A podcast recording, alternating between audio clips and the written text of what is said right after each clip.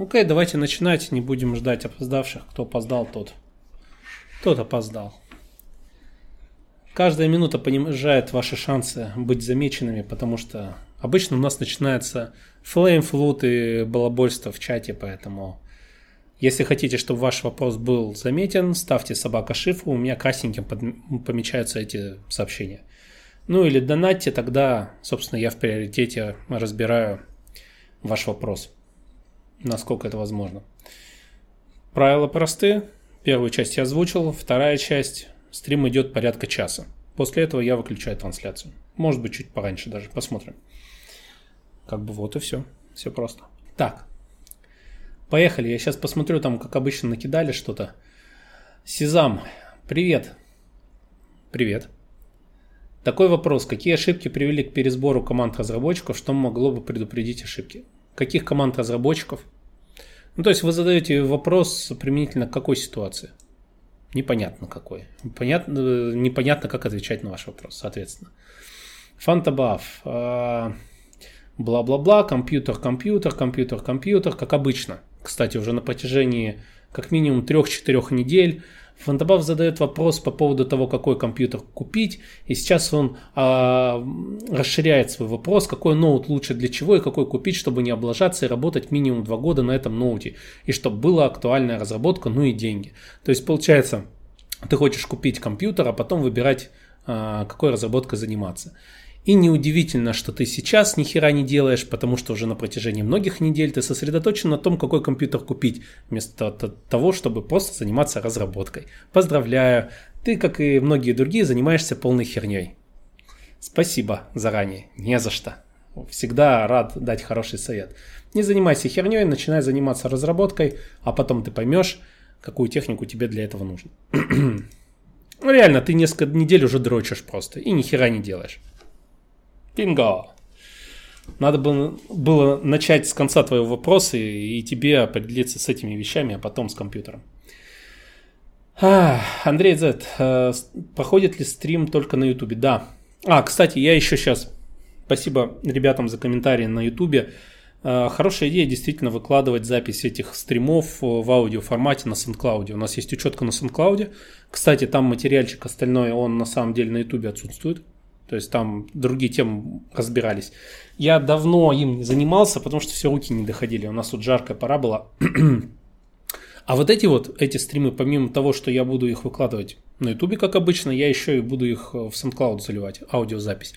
У меня вот здесь вот специально, видите, пишется аудиодорожка отдельно.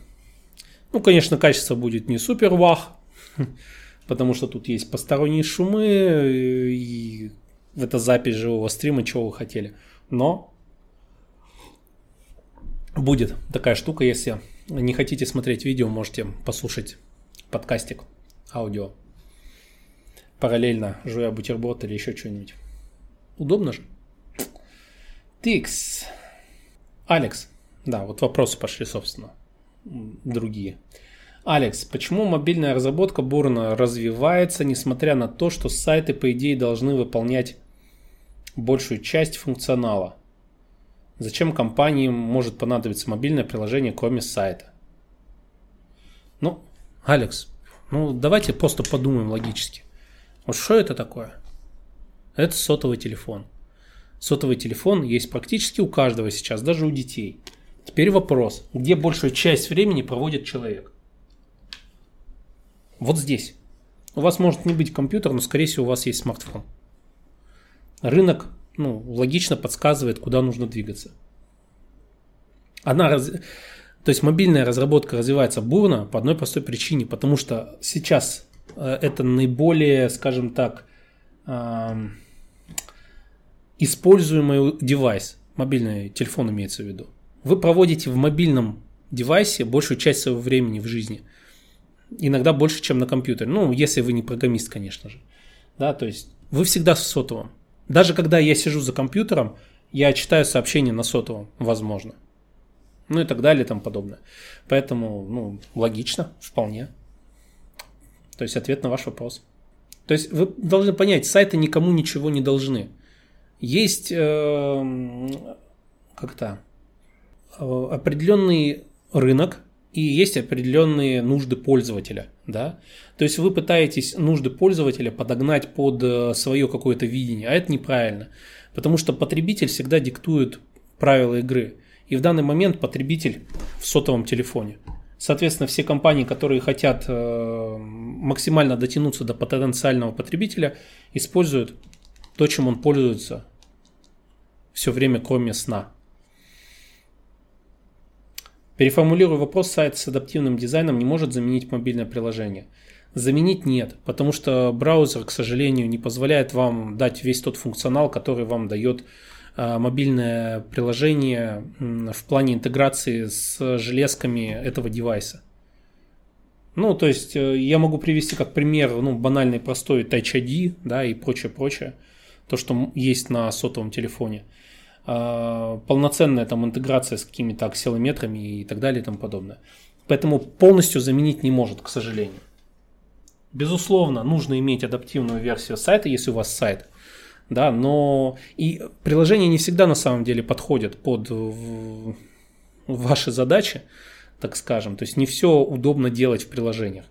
Но дело в том, что, скажем так, масс-маркет, да, который может быть реализован в мобильном приложении, он, скорее всего, там пытается реализовать себя. Как-то так. Поэтому нужно подгонять под э, э, поведенческую логику потребителя э, инструменты, которыми вы пытаетесь дотянуться. Если через браузер наиболее удобно коммуницировать с потребителем, с пользователем. В этом случае используются какие-то браузерные версии. В каких-то случаях мобильное приложение проще. Например,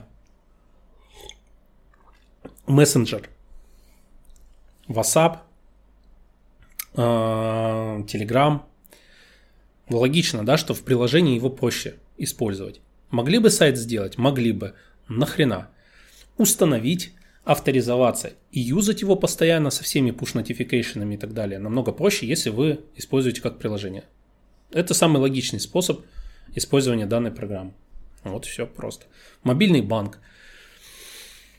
Мобильный банк, ты авторизовался по Touch ID, например, зашел, сделал простые операции, все быстро, просто и так далее. И тебе не нужно ждать, пока загрузится весь сайт, да, с его HTML, JS, CSS, картинками и прочей лабудой.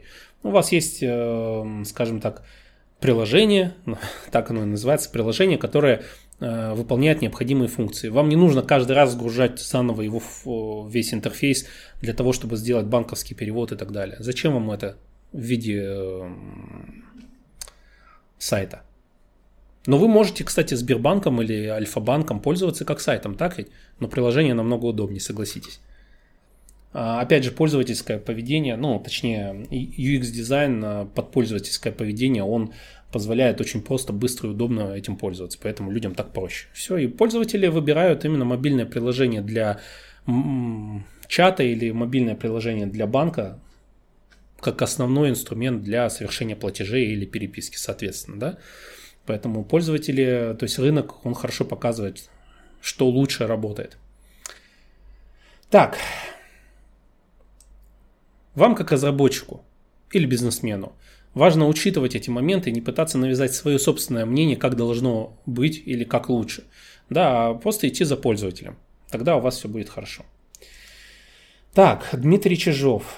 Эм, часто ли на позиции джунов приходят более сильные программисты, медлы и так далее? И что с ними делать? Не часто, иногда такое бывает. Э, но если вы не готовы нанимать мидлов э, и так далее, то отказ писать им просто и все, потому что это overskilled э, люди и все. Если вы собираетесь нанимать Джуна за десятку, а к вам приходит мидл за полтос, и вы просто ну, это не входит в вашу модель или потребности, необходимости, ну, потому что, например, вам проще, быстрее и эффективнее э, накачать своего мидла внутри компании, а зачастую это так на самом деле, потому что middle такое очень расплывчатое понятие.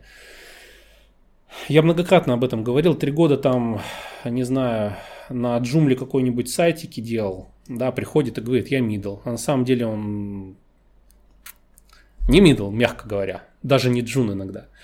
Вот, поэтому такая тема. Делайте относительно своей стратегии внутри компании. Если вы понимаете, что этот человек вам экономически и по другим критериям целесообразен, нанимайте. Если нет, значит нет.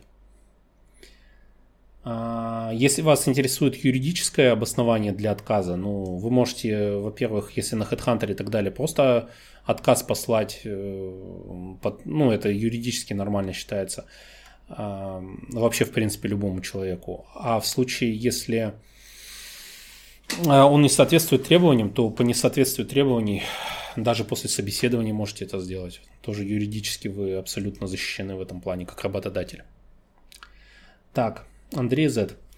Привет, работаю на... А, ну да, Дмитрий, надеюсь, вы знаете, да, о обоснованности отказов по потенциальным кандидатам и так далее.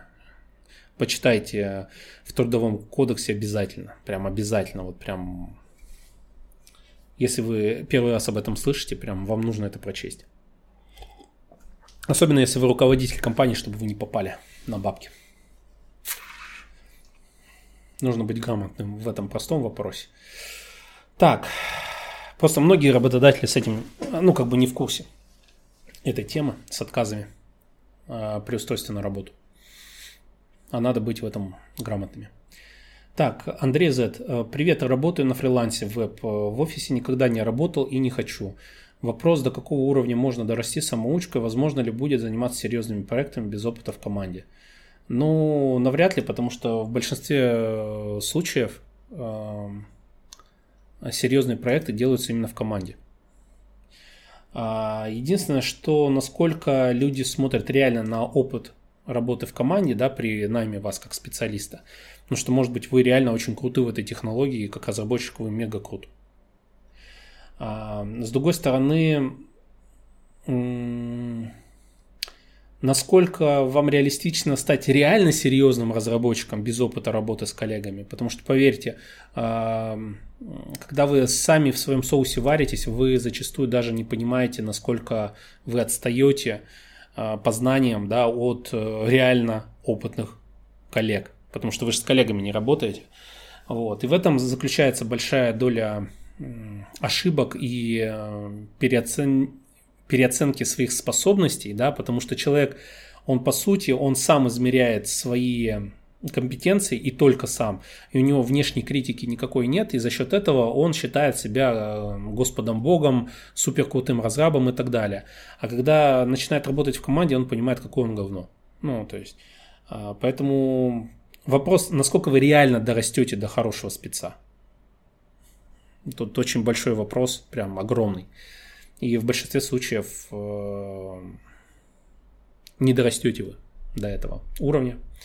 А, потому что, ну, блин, это как поток. Ну, вот позволю себе такую аналогию. Это как поток. Вы в него попадаете и течете. То есть вы растете, развиваетесь в этом потоке. Когда вокруг какие-то опытные разрабы, они не просто они вас там, они вас не консультируют, да, вы просто видите модели, на которые можете равняться, которые можете заимствовать, модели развития имеется в виду. Вот рядом там супер крутой разраб, я хочу быть такой же, таким же, как он. И у меня есть критерии, под которые я могу хоть как-то себя подбивать. Когда у вас подобных критерий нет, это не то, что невозможно, просто это сложно очень. И в большинстве случаев ваше собственное самомнение не даст вам понять, э, куда расти и когда нужно реально расти. Вот.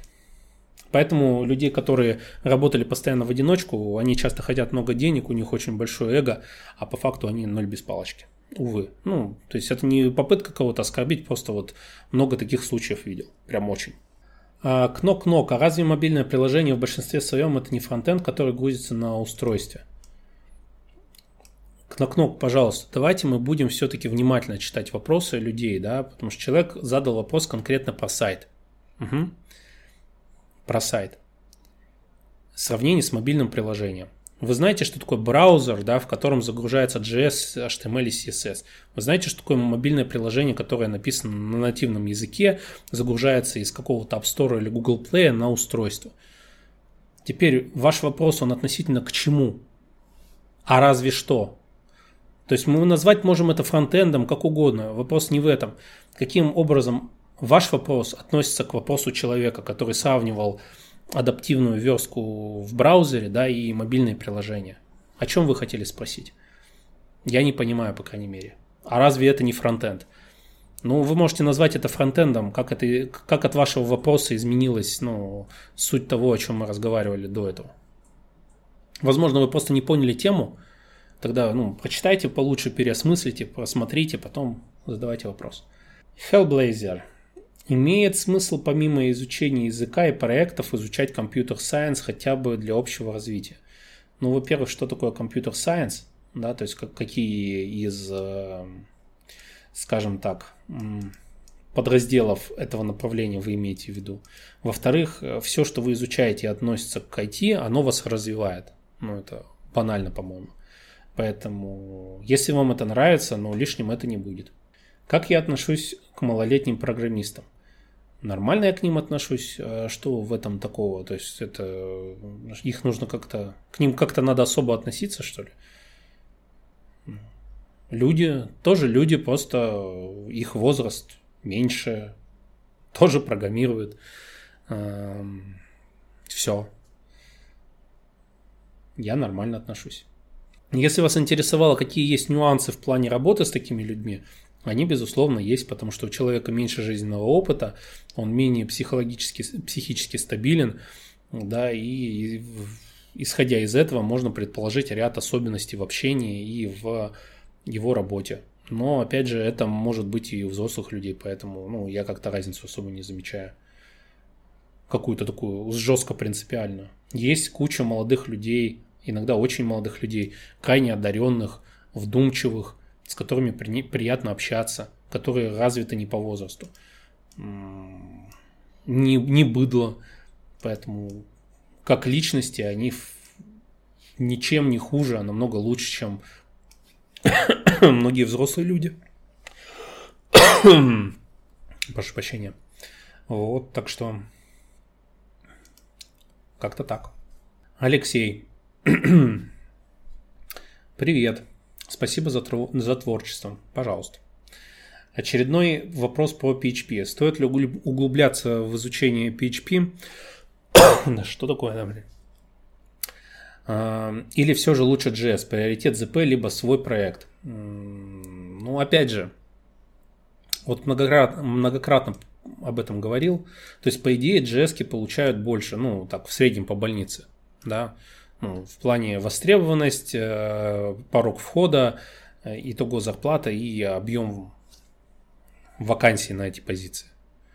Но с PHP, допустим, проще проскочить, если вы не бум-бум в программировании и вы в маленьком городке и устроиться хотя бы в студию по разработке шаблонных сайтов уже для вас норм.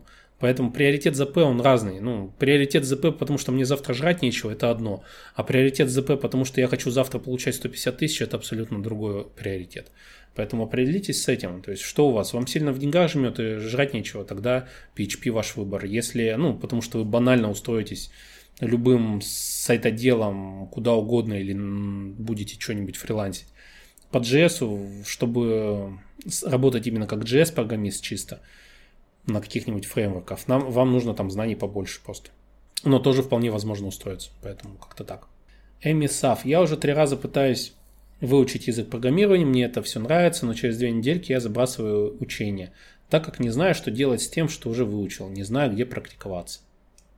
Окей, вы э, поделились с нами своими проблемами. Спасибо. Будем знать, что вы не знаете. Мистер Комбо. Изучаем программирование по учебнику. Порой просто не могу сделать учебные задания. Тогда переписываю код решения из учебника и в голове хоть что-то остается. Это повод сомневаться в себе или это норма? Ну, я многократно об этом говорил уже. То есть у меня даже несколько видео записано на эту тему. Не, не изучайте программирование по книгам. Но там вот про это и говорится, собственно, что если вы хотите, чтобы у вас информация задерживалась в голове, особенно непонятная информация из неизвестной вам области – сложной, технической, которую вы начали читать. А, если у вас нет якорей, за которые эта информация будет цепляться и удерживаться, вам будет просто сложнее. Поэтому намного эффективнее сначала писать код, потом разбираться, что вы написали. Увы, но вот так. То есть у вас появляется визуальный маркер, а, который, э, ну, то есть как минимум визуальный, который позволяет вам информацию наложить на этот маркер, а не наоборот. Вы читаете непонятную мутату, потом делаете задание, потом еще раз читаете эту непонятную мототу, и вы запомнили, что там происходит. Или поняли, что там происходит. Хотя бы частично. Могли бы одну итерацию брать. То есть не читать эту непонятную мототу сразу. Прочитать чуть попозже. Вот и все. Поэтому посмотрите видео, я об этом рассказывал уже многократно. Меня, конечно, многие за это клюют, но пока клюют на основе своих каких-то теорий. На практике, как-то, знаете ли, все по-другому. Оно вот, вот так вот оно. Если я вам сейчас открою книжку по квантовой теории, начну читать эту информацию, потом закрою и скажу, ну, расскажите мне, что вы поняли. Вы ни хера, скорее всего, не поймете. И не вспомните. Потому что это просто птичий язык, вы вообще не понимаете, о чем я говорил. Ну, или математика, то же самое. Высшую математику начну вам там читать какой-нибудь занудный учебник, ну и все. И поплыли.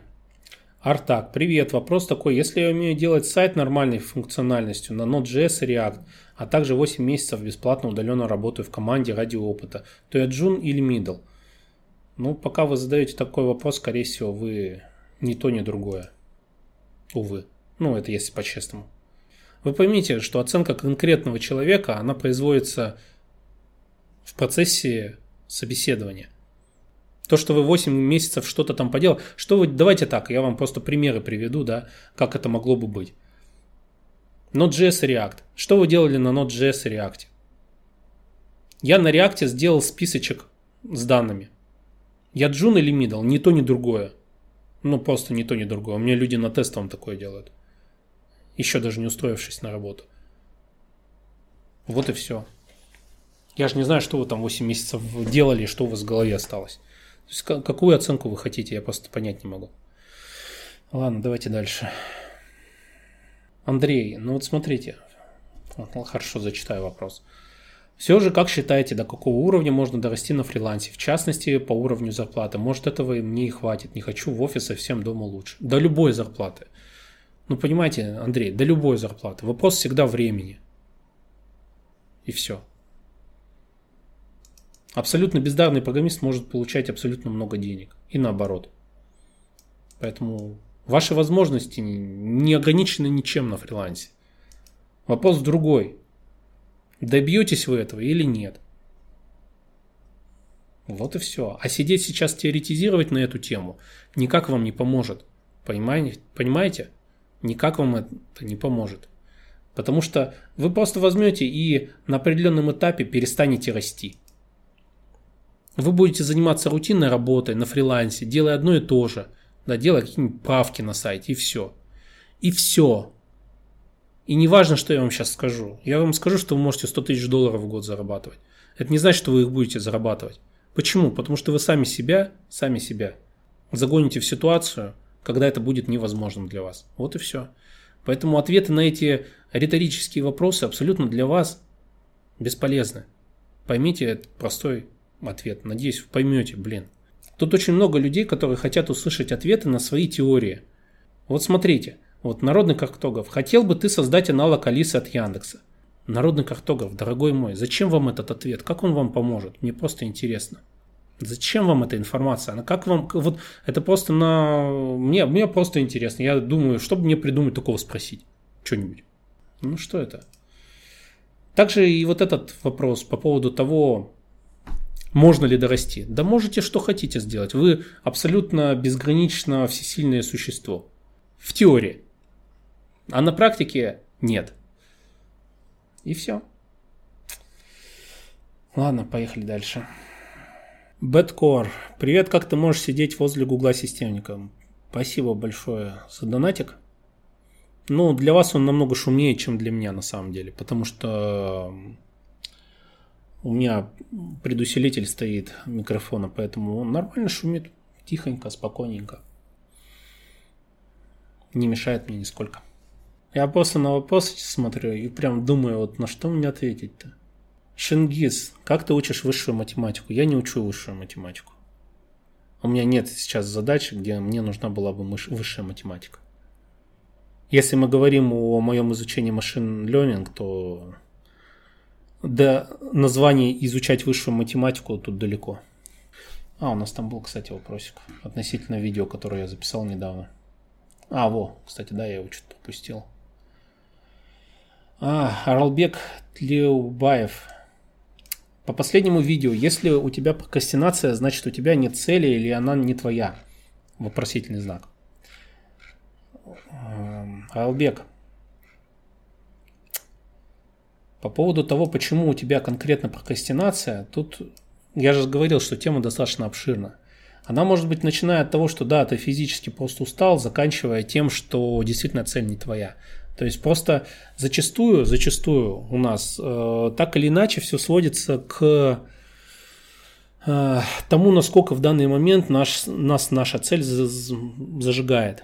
Да, ну то есть э, ты же понимаешь, что несмотря на бессонницу, нехватку денег, сил физических, на то, что ты болен и так далее и тому подобное, э, ты найдешь в себе силы, чтобы убегать от медведя, который за тобой гонится. Хотя на самом деле физиологически это бесполезно, он тебя все равно догонит. Да, ну просто как пример. Да? То есть представляешь, за тобой гонится медведь. Ну, неважно ты там, сколько ты спал часов, насколько у тебя плохо на работе, какой у тебя коллектив. Да? То есть насколько ты устал после целого дня похода. Неважно. Ты оптимизируешь все свои внутренние силы и так вчешешь. Вот тут про то же самое. То есть, по сути, если мы будем все очень сильно упрощать, да, то все сводится вот к этой мотивации. Какая цель? Выжить в данном случае, да? Такая самая банальная, простейшая и самая близкая к тебе цель – это выжить. Но часто мы просто... Я почему начал говорить про цели? Я еще раз говорю, что про цели это вот такая фундаментальная вещь, просто мы очень часто недооцениваем это. Ну, то есть мы не задумываемся о том, насколько у нас цели достижимы, реалистичны, хорошо прописаны, насколько они конгруентны. Если кто-то не знает термин, Конгруентность это, а, если русским языком человеческим, то это соответствие, как это сказать, соответствие внешнего проявления и внутреннего состояния. О, блин, давайте по-другому. Короче, насколько это правдивая цель, если мы относительно цели говорим, да, то есть насколько она тебе соответствует, насколько она действительно тебе важна, вот. Ну или просто почитайте, что такое конгруентность психология. Вот, поэтому часто ли мы проверяем цель на конгруентность? Я хочу заработать 100 тысяч рублей в месяц. Ну, замечательно. Что ты делаешь для этого? Я не знаю, в игрушки играю, у меня прокрастинация и так далее. Ну, значит, тебе, наверное, не сильно это много. Не сильно это надо. А когда ты хочешь э, заработать 100 тысяч рублей на операцию от рака, иначе ты завтра сдохнешь, наверное, у тебя никаких вопросов о прокрастинации не будет, так ведь? Тут цель более конгруентна, да? ну или цель выжить, она тут более будет более точно определена. А деньги на самом деле это ресурс. То есть кто-то там писал, я читал, что типа деньги не важны. Деньги это ресурс, ребят. То есть у нас есть цель, нам нужны ресурсы для этого. Что это? Деньги, еще что-то, еще что-то. Поэтому вот, как-то так, коротко. Владислав, какого типа компании лучше рассматривать Джуну, чтобы вырасти? А у вас выбор есть, серьезно? Прям десятки компаний жаждут взять вас, такого Джуна, а, для первой работы вы нигде не работали, и десятки компаний вам предлагают работу, серьезно? Или это а, из разряда, о чем бы мне спросить? Джуну хороша любая работа, куда его возьмут. Это если резюмировать ответ на вопрос. Джамшед Клейн, можешь рассказать о психологических проблемах, возникающих у программистов, посвящающих все свое свободное время работе? Да, тут э, прям целый список. Если у тебя есть семья, у тебя начинается психологическая проблема, потому что жена тебя хочет видеть дома, а тебе проект очередной делать надо. А у тебя начинаются психологические проблемы, когда ты несколько дней не спишь вообще, и на энергетиках. Попробуй, кстати, как-нибудь. Сразу поймешь, какие там психологические проблемы там с ума можно сойти. А, вот. Э, психологические проблемы, когда ты постоянно факапишь дедлайны и чувствуешь, э, ну, то есть у тебя есть чувство страха, когда у тебя спросят, ну как там таск поживает, ну и так далее и тому подобное. Там целый веер а, проблем психологического толка, а, ну если мы... Да, и это не говоря о том, что вы можете физически устать, что вы чувствуете эмоциональный упадок, отсутствие сил, прокрастинация как результат может развиваться. вот, э, и так далее. Там, вот это ощущение выгоревшести, да, о котором видео было, это как результат. Тоже может быть, если вы слишком много работаете. Физическое в нашем организме, они, оно также влияет, как и все психологическое. Есть нужно недооценивать э, физические элементы нашей жизни. Если вы вымотаны постоянно и устали физически, э, ну или там психологически, если мы будем брать работу за компьютером, вы же там типа не мешки таскали, вы физически не особо устали, да, но вот общая изможденность от работы, от подобного у вас есть. Вот, и в этом случае это все так же будет влиять, как, допустим, ссоры дома там и так далее. Поэтому, что об этом рассказывать? С этим бороться надо. Йовгри, здравствуйте. Сколько вам нужно платить, чтобы работать на вас, получить опыт, научиться программированию? Не знаю, я пока не заинтересован в подобном обучении. В свое время брал людей, сейчас мне это не особо интересно. Много вы все равно платить не будете, а, а за мало мне не интересно. В рамках каких-то курсов, мастер-классов и всего остального, что я буду проводить, в рамках подобных программ, ради бога, а пока не знаю. Не могу ответить на этот вопрос, увы. Ну, без шуток, без иронии, действительно. То есть в свое время я это практиковал, сейчас у меня такой практики нет. Так. Мистер Комбо, если в моей студии джейсники, мистер Комбо, у меня не студия. Мы не занимаемся разработкой сайтиков под ключ. У меня не веб-студия. У меня аутсорс компания. Это немножко другое. другое. А, если да, они используют TypeScript. Да, мы используем TypeScript в некоторых проектах. В каких случаях строгая статическая типизация в JS лучше динамической и мягкой? В том случае, если а, если ты программируешь что-то на JS. Ну, серьезно. Мне нравится статическая типизация. Хотя, если брать как пример Java, ну, иногда ты там просто заебешься с этой статической типизацией. Но мне она больше нравится, если честно. Особенно, знаете, когда у программистов нет а, скажем так. Хотя нет, все равно, все равно это геморрой на контроле. Короче, мне, я за статическую типизацию все-таки. Я знаю, это все, кто-то скажет, это все в зависимости от ситуации, бла-бла-бла-бла-бла, но мне так больше нравится. Твои мысли о перспективе TypeScript. Ну, сейчас у него перспективы, перспективы намного более радужны, чем были пару лет назад, хочу сказать. Потому что пару лет назад мы его не рассматривали для использования, сейчас уже используем, поэтому Э, динамика положительная видна в его использовании, развитии. То есть я вижу уже доклады на конференциях, у меня вот там товарищ читал недавно. То есть как бы вижу, что тренд идет вверх. Дима, привет, привет. Сколько ты вкалывал поначалу по 24 часа? Нет, не по 24 часа. Ну, опять же, смотря какой этап брать. Когда я был школьником еще, я просто все в свободное время на компьютер тратил. Если брать э, мое, начало моей карьеры, то ну, все равно не по 24 часа. По 24 часа у меня выходило в основном, когда у меня шли фриланс-заказы, и я не укладывался в дедлайны, вот тогда приходилось сутками работать. Так, в большинстве случаев там в пределах 16 часов вполне можно было работать, и этого хватало. Ну, то есть спать-то надо как-то. К тому же все равно долго не выдержишь без сна. Макс, Максимыч, правда ли, что у программистов, как и у хирургов, опыт измеряется по размеру пуза? Не знаю, на основании чего вы судите. Я подобных измерений не слышал. Но, кстати, это интересно. Интересно, кстати, надо сравнить. Надо сравнить, да. Хотя нет, я вот сколько знаю хороших спецов. Нет, нет, нет прямой корреляции, нету. Точно нет. Я YouTube читаю, да. Я читаю YouTube чат. У нас другого чата нет. Hellblazer, ну, заказы, над которыми работает каждая конкретная компания, оно не поддается какой-то классификации в России. Какие заказчики, над какими заказами чаще всего работают аутсорс-компании в России? Над зарубежными. Вот все. Какой вопрос, такой ответ. Так, Ребят, кому нужно ответ на вопрос, э, собака шифу пишите, у меня хоть в чате это будет видеться, а то тут флут развели. Я, нам приходится тратить больше времени, чтобы найти э, вопросы в, в этой ленте. Антон Рябухин. Добрый день. Есть мечта разработать совершенный ИИ. Что мне необходимо учить для того, чтобы начать писать ИИ? Вы, кажется, этим занимаетесь. Спасибо за ответ. Изучением я занимаюсь, да.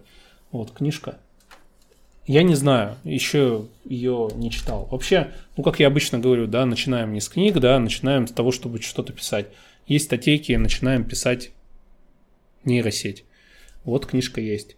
Мне кто-то сказал, что там все начинается больше с практики. Фиг его знает. Еще не, не, не прочел практически ничего. Поэтому с чего я хочу вам посоветовать начать? Начните с написания какого, какой-нибудь мини-нейросеточки. Мини-нейросеточки. На Хапре была реально статья какая-то, чувак, э, там что-то типа «Создаем простейшую нейросеть» на практике. Что-то такое там было. Вот можете ее почитать. И вы поймите, мое изучение машинного обучения – это крайне херовая процедура по одной простой причине. Я мега-мега занят на своих бизнес-проектах. Поэтому, как я сейчас изучаю машинное обучение, лучше у меня не спрашивать. Практически никак. Ага. Это я типа начал такой весь, открыл книжку, там что-то прочитал пару страниц, закрыл, и потом пошло сотрудникам разобраться, то сделать, это сделать. Изучение машинного обучения у меня. Хуже не придумаешь. Так, донатик. Спасибо, Xflinks. Хола! Эя! Расскажи, пожалуйста, про факультет информационной безопасности после школы. Есть ли смысл идти на этот факультет, так как на HeadHunter достаточно мало вакансий? Да и просто стаж немного непонятно. Плюс смогу ли я работать в программировании после окончания при условии, что я не занимаюсь им в, пер... в перерывы учебы? Так, отвечаю с конца. Сможете ли работать в программировании? Ну, вы просто учитываете, что вуз, если вы не практикуетесь параллельно, да, это 4 года вы тратите, а потом идете на вакансию начинающего разработчика. Ну, с большой долей вероятности это именно так. А, то есть, сможете ли вы работать? Сможете, как начинающий разработчик. 4 года потратите на это, нормально же. А, есть ли смысл идти на какой-либо вообще факультет, да, вопрос для чего? То есть устроиться на работу вы сможете и с институтом, и без института, и до института, и в процессе института, и после этого института. То есть если вы пройдете обучение в институте, в институте, это не значит, что вас никуда не возьмут, не переживайте. Ну, вопрос так сформулирован. Вот, поэтому информационная безопасность, вы собираетесь безопасником быть? Да, естественно, меньше вакансий, чем программистов в безопасности. Ну, если мы сисадминов не считаем именно безопасниками, да, в этом случае, естественно, подобных вакансий меньше. Ну, как бы вот. Поэтому так.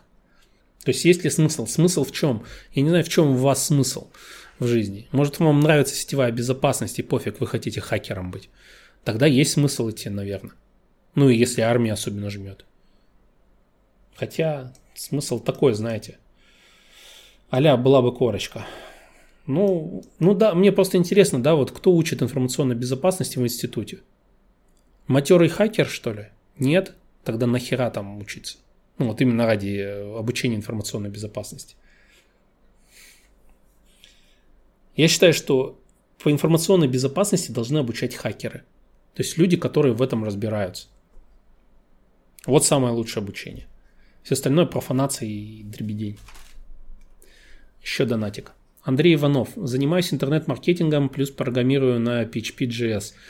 Заказы есть для обеих видов, и вот постоянно задаюсь вопросом, какую сферу деятельности выбрать в итоге для глубокого изучения. Что, на ваш взгляд, более востребовано на рынке сейчас и перспективнее? А, а также потолок для дальнейшего роста выше. Потолка нет э, достаточно значимого ни там, ни там, это раз – и то, и то перспективно и востребовано. И интернет-маркетинг сейчас в тренде и, и на пике, и программирование сейчас всем нужно и так далее. Поэтому и там, и там вы можете зарабатывать нормальные деньги. Вопрос, что вам больше нравится. То есть переживать из-за того, что вы пойдете в интернет-маркетинг и там не сможете заработать, это не так. Там очень много разнообразных видов заработка тоже. Вот. Поэтому то есть даже если мы делим там SEO, SMM и еже с ним, и заканчивая способами там привлечения трафика и так далее, там можно хорошо зарабатывать. Так что не переживайте и там, и там. И также как программист. Вы можете зарабатывать там, не знаю, тысячи долларов в месяц. Десятки, если уж прям теоретизировать там, да, и...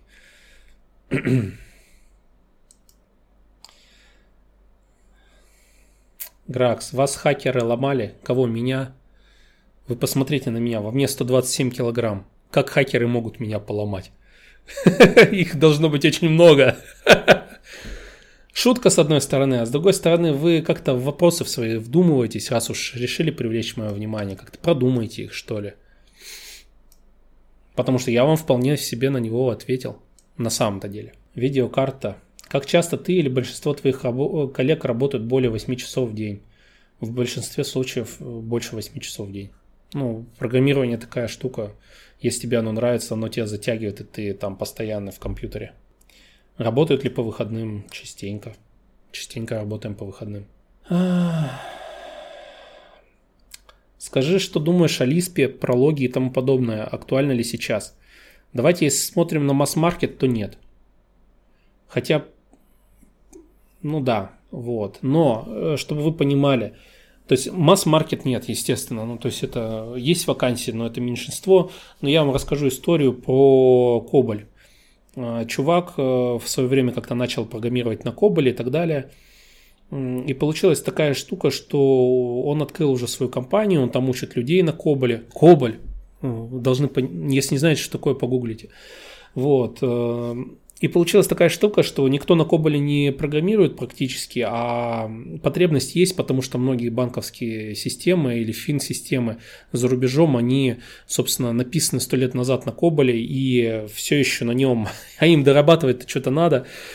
Вот, и у него достаточно хорошо все с заказами, и прайс у них высокий, потому что таких специалистов хер найдешь. Поэтому это в ответ тем, кто может закатить истерику на основании того, что «а я видел там вакансию». То есть, но вот именно как на масс-маркет нет, конечно. Ну, то есть, так просто вам туда не залететь. Ну, то есть, это вам не на PHP WordPress и ковырять. Посоветуй книги в стиле правила 10x. Ну, именно мотивационную литературу имеется в виду. Я, я говорю, у меня что-то мало времени вот именно читать. Я бы вот просто хорошие книжки мог посоветовать. А мотивационные? Правило 10x. Просто правило 10x, оно такое больше на мотивацию. Типа, хуяч, что-то такое. А, я на полку посмотрю. Это именно мотивационное. А у меня его не так много. То есть там в правиле 10x он просто хорошую идею транслирует. Делай все в 10 раз активнее, по сути-то. Вот весь смысл книги. Хотя есть там некоторые фишки, но тем не менее. Не, вот мотивационную не подскажу, у меня такой литературы мало. У меня все больше какая-то она такая алло, или бизнесовая, или около психологическая. Так что именно правило 10. Просто хорошие книжки могу посоветовать. Вот, найди идею, найти идею Альтшулера. Это ТРИС изучайте, вам пригодится, вы же программисты типа, будущее. Что еще хорошего? Что еще хорошего? Там у меня так столько много хорошего, две полки хорошего. Еще бы прочитать все это хорошее. По бизнесу «Голубой океан» хорошая книга. Ну, я о ней говорил как-то. Не знаю, может быть, про книги надо начать опять на ютубе рассказывать. Xflinks, э, донатик, спасибочки еще раз. Окей, спасибки, буду думать теперь на что идти, кибербезопасность или программирование. Другой вопрос. Как относишься к изменению питона, мастер и слейв ради политкорректности? И почему так много вакансий программиста 1С? А, по мастер слейву ничего не скажу, не шарю в этой теме, увы. Ну, то есть... то есть я как-то вот... Я все-таки больше покодить, а вот изменений в языке я тут не бум-бум. А, а что у них? А у них там что-то происходит, что ли? Мне просто интересно. Я сейчас прям открою. Что там, что там у них? Что, что там? Что там? Что там? Что там?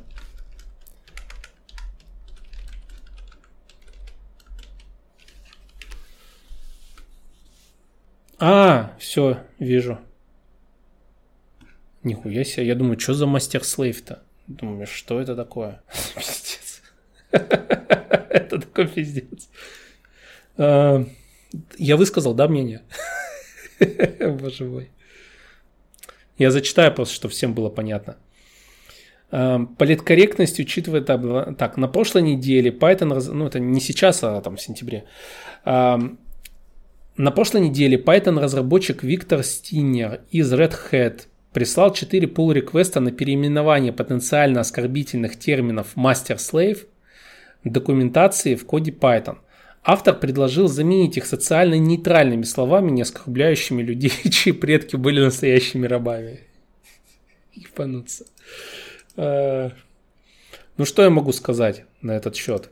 А, похоже, вот это вот э, розово-сопливая, политкорректно какая-то там истерия. Сейчас, секундочку, я забаню тут спамер какой-то. Вот. М-м, интересно, какие-то боты. Странно. Первый раз у нас боты какие-то появились в чате. Представляете, да? Отвернулся на секунду, уже понап- понапрыгало кого-то. Причем на канал по программированию. Вот я понимаю, если бы там куда-то еще, ну ладно. А, вот, короче, я считаю, что это политкорректное дерьмо, на самом деле. Это из разряда истерии, которая происходит э, у этих, как их, мужик-то эти, как они, феминистки, во. А у феминисток, что там, типа, у которых там уже, как это сказать, в попытке бороться за права женщин, они э, постепенно пытаются, э, ну, то есть перегибают палку, на мой взгляд, это раз. Далее с э, всякой этой гейской темой тоже самое. То есть какая-то истерика творится, знаете, вокруг этого всего. В Америке насчет черных тоже там все это... Блять, реально они... Ну, ну, они Стивена Кинга так... Пере... Что? Стрелок черный? Серьезно? Ебануться. Это ж надо было додуматься, да? Черным сделать стрелка из темной башни. Короче, вот это вот, ну, это уже это перебор, на мой взгляд. Это попытка а, манипулирования общественным сознанием в угоду а, какой-то мифической, химерной идеи о а, отстаивании чьих-то прав. Это знаете, как это у Анакондас, да? Боно борется за права в Конго, люди в Конго не ебут, кто такой Бона. Ну вот что-то тут такое же. Насколько это нужно. В общем, ладно. Ой, блин, слушайте, эти боты прям понаехали. Как, какое обилие внимания к моему скромненькому маленькому каналчику. Так, вот, по Master Slave ответил. Спасибо, хороший вопрос, интересно было. А, вторая часть. Почему много вакансий программиста 1С? Так 1С используется во многих компаниях, поэтому и количество вакансий большое достаточно. Вот и все. Поэтому он там, каждая шарашкина контора 1С использует часто. Ну, не, не прям не сто процентов, конечно, но очень-очень-очень много, такое подавляющее большинство. А, Евгений Мессия, что думаете о криптовалютах? Планируете создать проект, связанный с криптой и блокчейном? Еще раз, уже просто упоминал этот, криптовалюты э, как идея мне нравится, то есть свободная валюта, да, какая-то. То, что, во что это превратилось, это полный трэш, угар и пиздец. А, да, особенно это в сторону пиздеца скатилось, когда куча а, болтливых, а, тупых сыкунов начали строить из себя экспертов по крипте и пытаться кого-то чему-то учить в этой области. Блокчейн как э, технология прекрасна, великолепна и видно, что она займет свое достойное место. Чтобы было понятно, я сегодня новость читал. Рынок, э, объем рынка блокчейна а, по ориентировочным оценкам будет достигать 7 миллиардов или триллионов долларов. Миллиардов. Триллионов, по-моему. Миллиардов как-то это маловато, по-моему. Ну, короче, какой-то большой кусок пирога, вот, поэтому как технология блокчейн замечательно, прекрасен, спасибо его создателю за это чудо. А, криптовалюта как идея свободной валюты прекрасно, замечательно, спасибо ее создателю. А, а, те, кто на этом паразитируют, полные пидорасы, ублюдки, пошли они в жопу. Вот как-то так. Блин, я грубо высказался о каком-то слое населения. Черт. Пошли они в жопу. Дальше по вопросам едем. Андрей, реально ли зарабатывать 5000 баксов именно программистом, скажем, писать под Android, работая на кого-то, если не создавать свой продукт или свою галеру? Более чем реально. Что думаете про Step 7? А что такое Step 7? Мне интересно даже. Что это такое? Что за Step 7? По-моему, надо стримы мне дольше вести, но я не знаю, как по времени вот с этим справиться. Step 7. Что такое Step 7? Siemens Step 7. Программное обеспечение фирмы Siemens для разработки систем автоматизации на основе логических контроллеров Simatic. Ничего не думаю о Step 7. Вообще ничего не думаю. Вот сегодня я узнал, что такое Step 7. Спасибо, кстати. Мой багаж знаний чуть-чуть увеличился. Не, серьезно, без иронии. На сегодня все, заканчиваем. Час прошел. Всем спасибо за приход, ну, за то, что вы пришли на вебинар и все такое. На всякий случай напоминаю, что запись стрима, я ее, кстати, завтра уже выложу, видео. Я потому что просто думал на куски резать, у меня все руки не доходят, я плюнул на эту идею, теперь буду выкладывать побыстрее. То есть завтра запись этого стрима видео будет выложена. Короче, и запись аудиостримов я выкладываю на SoundCloud. Так что если не хотите смотреть видео, можете послушать на SoundCloud. А можете послушать, и посмотреть, и все такое прочее. Все, всем пока.